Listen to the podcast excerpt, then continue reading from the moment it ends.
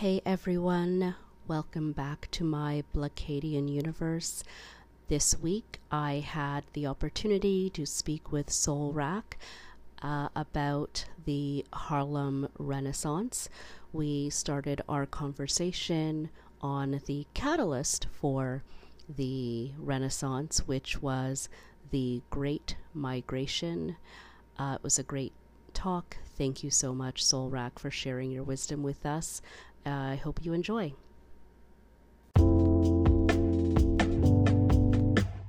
How are you feeling, first off? well, I'm feeling better, but oh, but what we need to talk about is so important. I don't want to prolong that any longer. Um, right. And I felt the need of urgency, so I didn't want to prolong it Absolutely. at this point. Mm-hmm. And so I'm just grateful again that we have a chance to talk about these things and highlight some of the struggles that go on within the community, past, present, as well as future. Mm-hmm. So it's very thoughtful what you're doing. So I appreciate the opportunity once again. I absolutely appreciate you taking the time and talking about it with us and sharing your knowledge. So sure. I'm excited about it. Me so, too. Uh, do you want to start, I guess, by telling us a little bit um, about the Great Migration? Absolutely. Um, but I know I, ideally we want to touch on the Harlem Renaissance. And for some of those listeners out there that's eager to hear about it, we're definitely going to dive into that shortly. Um, so stay, put your seatbelt on and ride out with us because yes, we're definitely going to get to it. And and but we want to talk about the roots because for anything to become a reality, something had to cause it, had to create it, or cause it to happen. And so that's why it's important, as Denise and I both understood, or as we both said um, on this podcast, is that it's important to to understand the history uh, behind the uh, Harlem Renaissance, what caused it to happen, and what it, why it became a reality. And we couldn't talk about Harlem Renaissance without talking about the Great Migration. And so, with that being said, the Great Migration, in short, basically, it was just a it was a relocation of African Americans, Black Americans that lived in the South that migrated from the South because during that time there was Jim Crow was was prevalent, and there was op- economic opportunity um, in the North, the Midwest, and elsewhere uh, for people to to brighten their horizons or make their situation better than what it was in the South. Um, what's so odd about the whole thing was that at that time, before the Great Migration took place, there was 90%, 90% of black Americans or blacks lived in the South during that time. It was 90%. Um, and a total between, I guess, you say 1910 to 1970. It differs depending on the historians as far as the start date. But generally, a general consensus is 1910 to 1970 was the total time frame. There was a total two migrations. First migration being from nine, 1910 to 1940, and then 1941 to 1970. But total, there was a total of 6 million people that migrated out of the South from the South, which was experiencing Jim Crow. So it was a, a very challenging time, but it was an important time because without these things happening in the South, we wouldn't even have what we know today as the Harlem Renaissance. It, it was the result of the Great Migration taking place. Mm-hmm. Yeah what's so interesting about the Great Migration is that um, American, you know, the African American, like black citizens, had to sort of flee yes. the South, almost like refugees, mm-hmm. um, just to the North to be treated like American citizens. They weren't getting the same, you know, rights and access to, um, you know, things that they're we're entitled to mm-hmm. in the South. Uh, so, you know, they sort of had to, you know, move to the North to sort of to get that access. So, mm-hmm. yeah, mm-hmm. yeah, because um, in the South, because of Jim Crow law being law, I mean Jim Crow laws being in place, um, you couldn't really move up economically. Um, you would. It was basically the way I, I like to term it. It was more or less, um, you know, we uh, uh, free slaves. They left one place and through the Emancipation Proclamation to go to another uh, former slavery living in the South under Jim Crow law. So he left one place and went to, one plantation, went to another one. So ideally, mm-hmm. you your your situation in life wasn't better, even though on paper it said you were free. You didn't experience mm-hmm. freedom, freedom uh, because mm-hmm. of the fact that you still had to work for low wages and you still were in the caste system. And at that mm-hmm. point, you were in a position whereas you will work the fields, you will still take care of the, the youth. Um, you still were cooking and you still was in a domesticated role. So there wasn't no chance for advancement. And mm-hmm. because of World War One and there was a shortage of workers, um, some of the companies that were up north were enticing uh, African Americans in the South to come there for economic opportunity. But more than that, like you said, I wanted to get this monkey off my back. so I was like, I'm ready to get out of here because, yep. you know, besides the unequal treatment, um, mm. because of the Jim Crow laws being in existence, there was um, it was enforced by brutality. I mean, there was mm-hmm. a point in time where people that broke the laws, and I'm just going to read a few of them just to let you know how how simple they were, but yet mm-hmm. you do these basic things that we take for granted today. Um, you can easily get lynched or you can be brutalized. Um, and so there was just just some simple things that happened. Like one of them was like um, like a black male could not offer his hand to shake hands with a white man because he was it was implied being socially equal. So you couldn't even do that. That was mm-hmm. one of the things you couldn't do. Even even uh, black people were not allowed to show public affection towards one another in public, especially kissing because of offended whites. So things that we take for granted were offensive. Mm-hmm. Like you couldn't even ride in the same car uh, mm-hmm. driven by a white person. You had to sit in the back seat or the back of the truck. So those mm-hmm. are just things that you couldn't do um, as as part of that caste system, as part of that role that you had to fulfill in order for you to. And it was not just it was a way of life, but it also was survival because at any given time, the Klan could come get you, take you out your home, and the laws didn't work for you. So it was nothing for a person to be lynched over the simplest things. I mean, the prime example of that is Emmett Till, uh, which was, you know, he he supposedly whistled at a, a, white woman, and then because he did that, uh, people mm-hmm. came in his home and took him out of his bed, and he was, you know, um, lynched as a result. And you know, I mean, actually, he was killed uh, as, as yeah. a result of that. I, I stand corrected. So those mm-hmm. things were commonplace. That wasn't out of the norm. Um, mm-hmm. And so that was just the normal. The norm that was normal at that point in time. Yeah.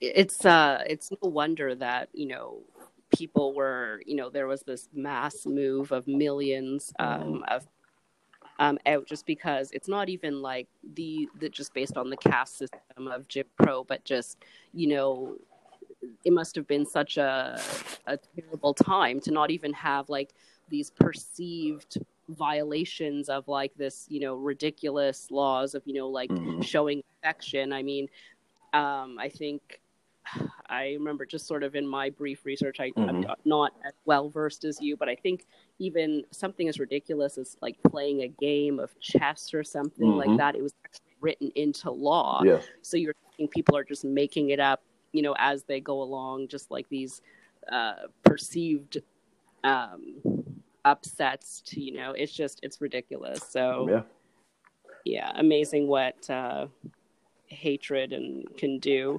Mm-hmm. Um, so, uh, the aftermath of the Great Migration. Mm-hmm. So I we talked a little bit about the cause and Jim Crow, mm-hmm. uh, and sort of did you want to speak a little bit about sort of what happened, you know, after sure. that? Sure. Yeah. One thing I do want to mention, um, and it was an interesting fact, it said that during the time that the lynching was at its height, and Mississippi was one of the worst states for mm-hmm. lynching. Now, that's what happened. That's where Emmett Till was uh, killed.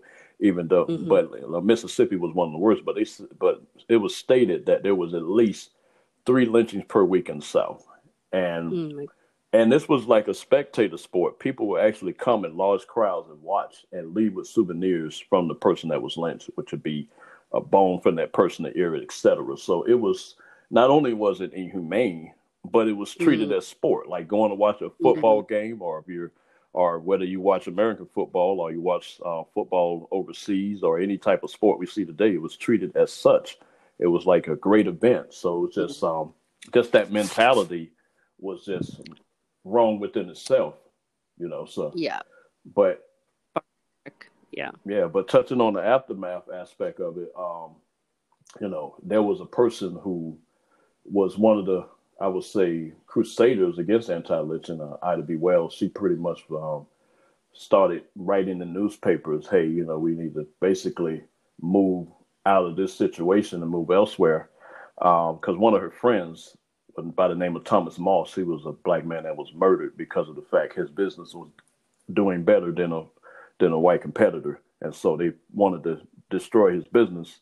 And because he was resistant, uh, they ended up killing him because they wanted his business not to be competitive anymore, and they they killed him as a result of him being resistant towards their demands. And so she wrote in the newspaper about it, and basically because she was an advocate against anti-lynching, uh, they destroyed her newspaper's offices and and and tried to get to her as well. Of course, she wow. my memory is mm-hmm. correct. I think she eventually relocated because of the threats and things of that nature that was placed upon her life. Uh, but one of the one of the things that, and the reason I mentioned that because although we were encouraged to move elsewhere and to get away from the South, there were um, because we were moving and that migration was taking place, there was resistance because you have to take in consideration even though that caste system was in place, there were people that benefited from it. They benefited from it because we provided, we cooked the food, we cleaned the houses, cared for the kids, and worked the fields. So there was resistance. People didn't want, they didn't want African Americans leave or Black Americans leave. So they was trying their best to to keep us from moving. And one of the people that were that was kind of saying, well, hey, let's work it out. And you can consider him however you want. I let that be. I let the jury decide how they their opinion about Booker T. Washington, but he was one of the persons that was saying, well, hey, you know, let's go ahead. I'll use one of his sayings to say, those in my race who depend on better to better their condition, I would say cast down your buckets where you are. So basically, he was saying, well, hey, let's stay here, let's work it out, and if we work mm-hmm. it out mm-hmm. here, we can prove our value, and we will be able to create better race relationships. I mean, race relations if we work it out, rather than just going up north uh, for better opportunity, we can create better opportunities here. Now, mm-hmm. you know, so, yeah, it's a uh, it's a scary thing to sort of you know leave behind mm-hmm. uh, everything you know in your home. I mean, anyone who's uh, you know immigrants now, it's just the promise of you know something better. Sure. Uh, yeah, yeah. Poor Booker. T. Yeah, but yeah, there's.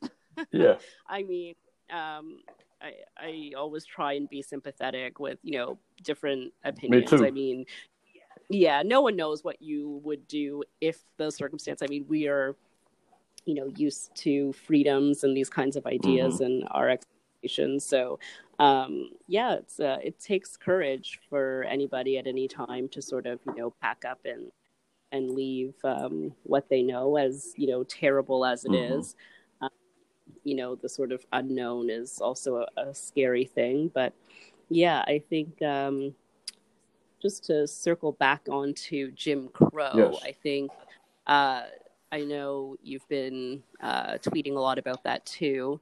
Just maybe did you want to do a little bit of a brief history for people that may not know a little bit about the jim crow? Because we're talking about the jim crow effect. Yes.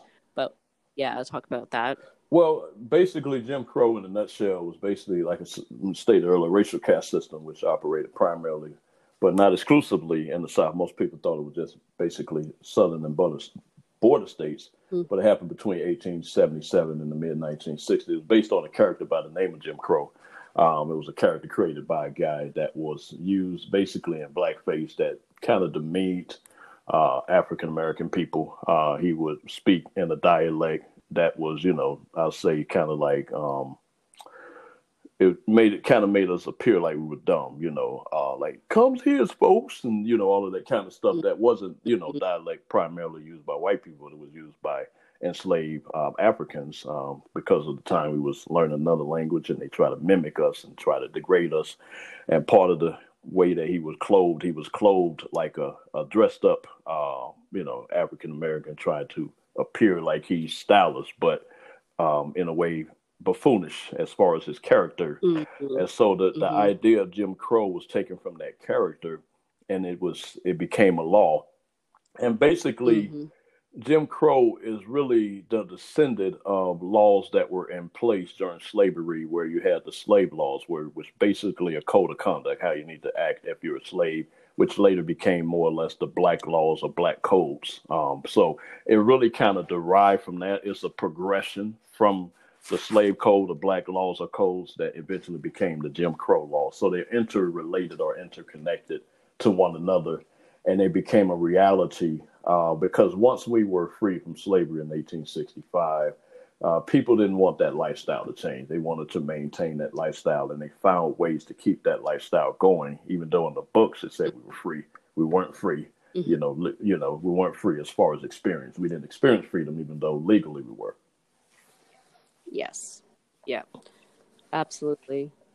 Um, it's uh, yeah, the lasting power of that representation um, is is just phenomenal. Mm-hmm. Um, it's it's a very uh, powerful, you know, uh, yeah, very very powerful message that I think uh, you know still affects people's attitudes today, and like the belief in this artificial hierarchy and caste system system of the mm-hmm. races mm-hmm. of there's uh, you know the human race there's just one mm-hmm. race but exactly. uh, you know, there's that idea that you know it's it's amazing what uh, one bad idea can do to a, a some people so yeah. yeah i agree i agree with you but the the good mm-hmm. thing we have to look at it because one thing about me i like to see the good and the bad is that all mm-hmm. of these things were the catalyst for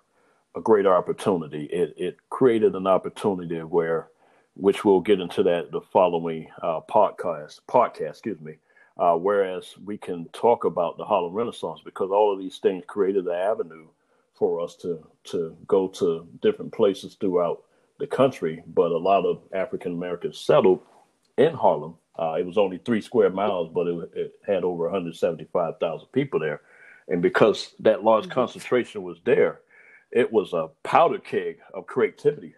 Um, and so many great things happened there. And, you know, I would, I would ask your listeners, uh, stay tuned.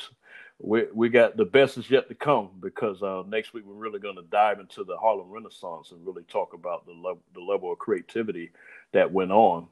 But um, there's so much to talk about mm-hmm. and so much to hear and listen to or listen to. So we definitely want people to stay tuned in to the next episode. Absolutely. I mean, that choice of, you know, the human desire need, human desire to be yes. free, uh, leading to great migration. And then um, that, as you said, just being the opportunity for all of the creativity um, through the, the Harlem Renaissance. Uh, yeah, it's going to be a great talk. I can't wait to talk about it with you. Absolutely. And uh, yeah, it's going to be great just learning about this very important piece in uh, Black culture yeah, and absolutely, history. absolutely. I'm enjoying every moment of it. Yeah, me too.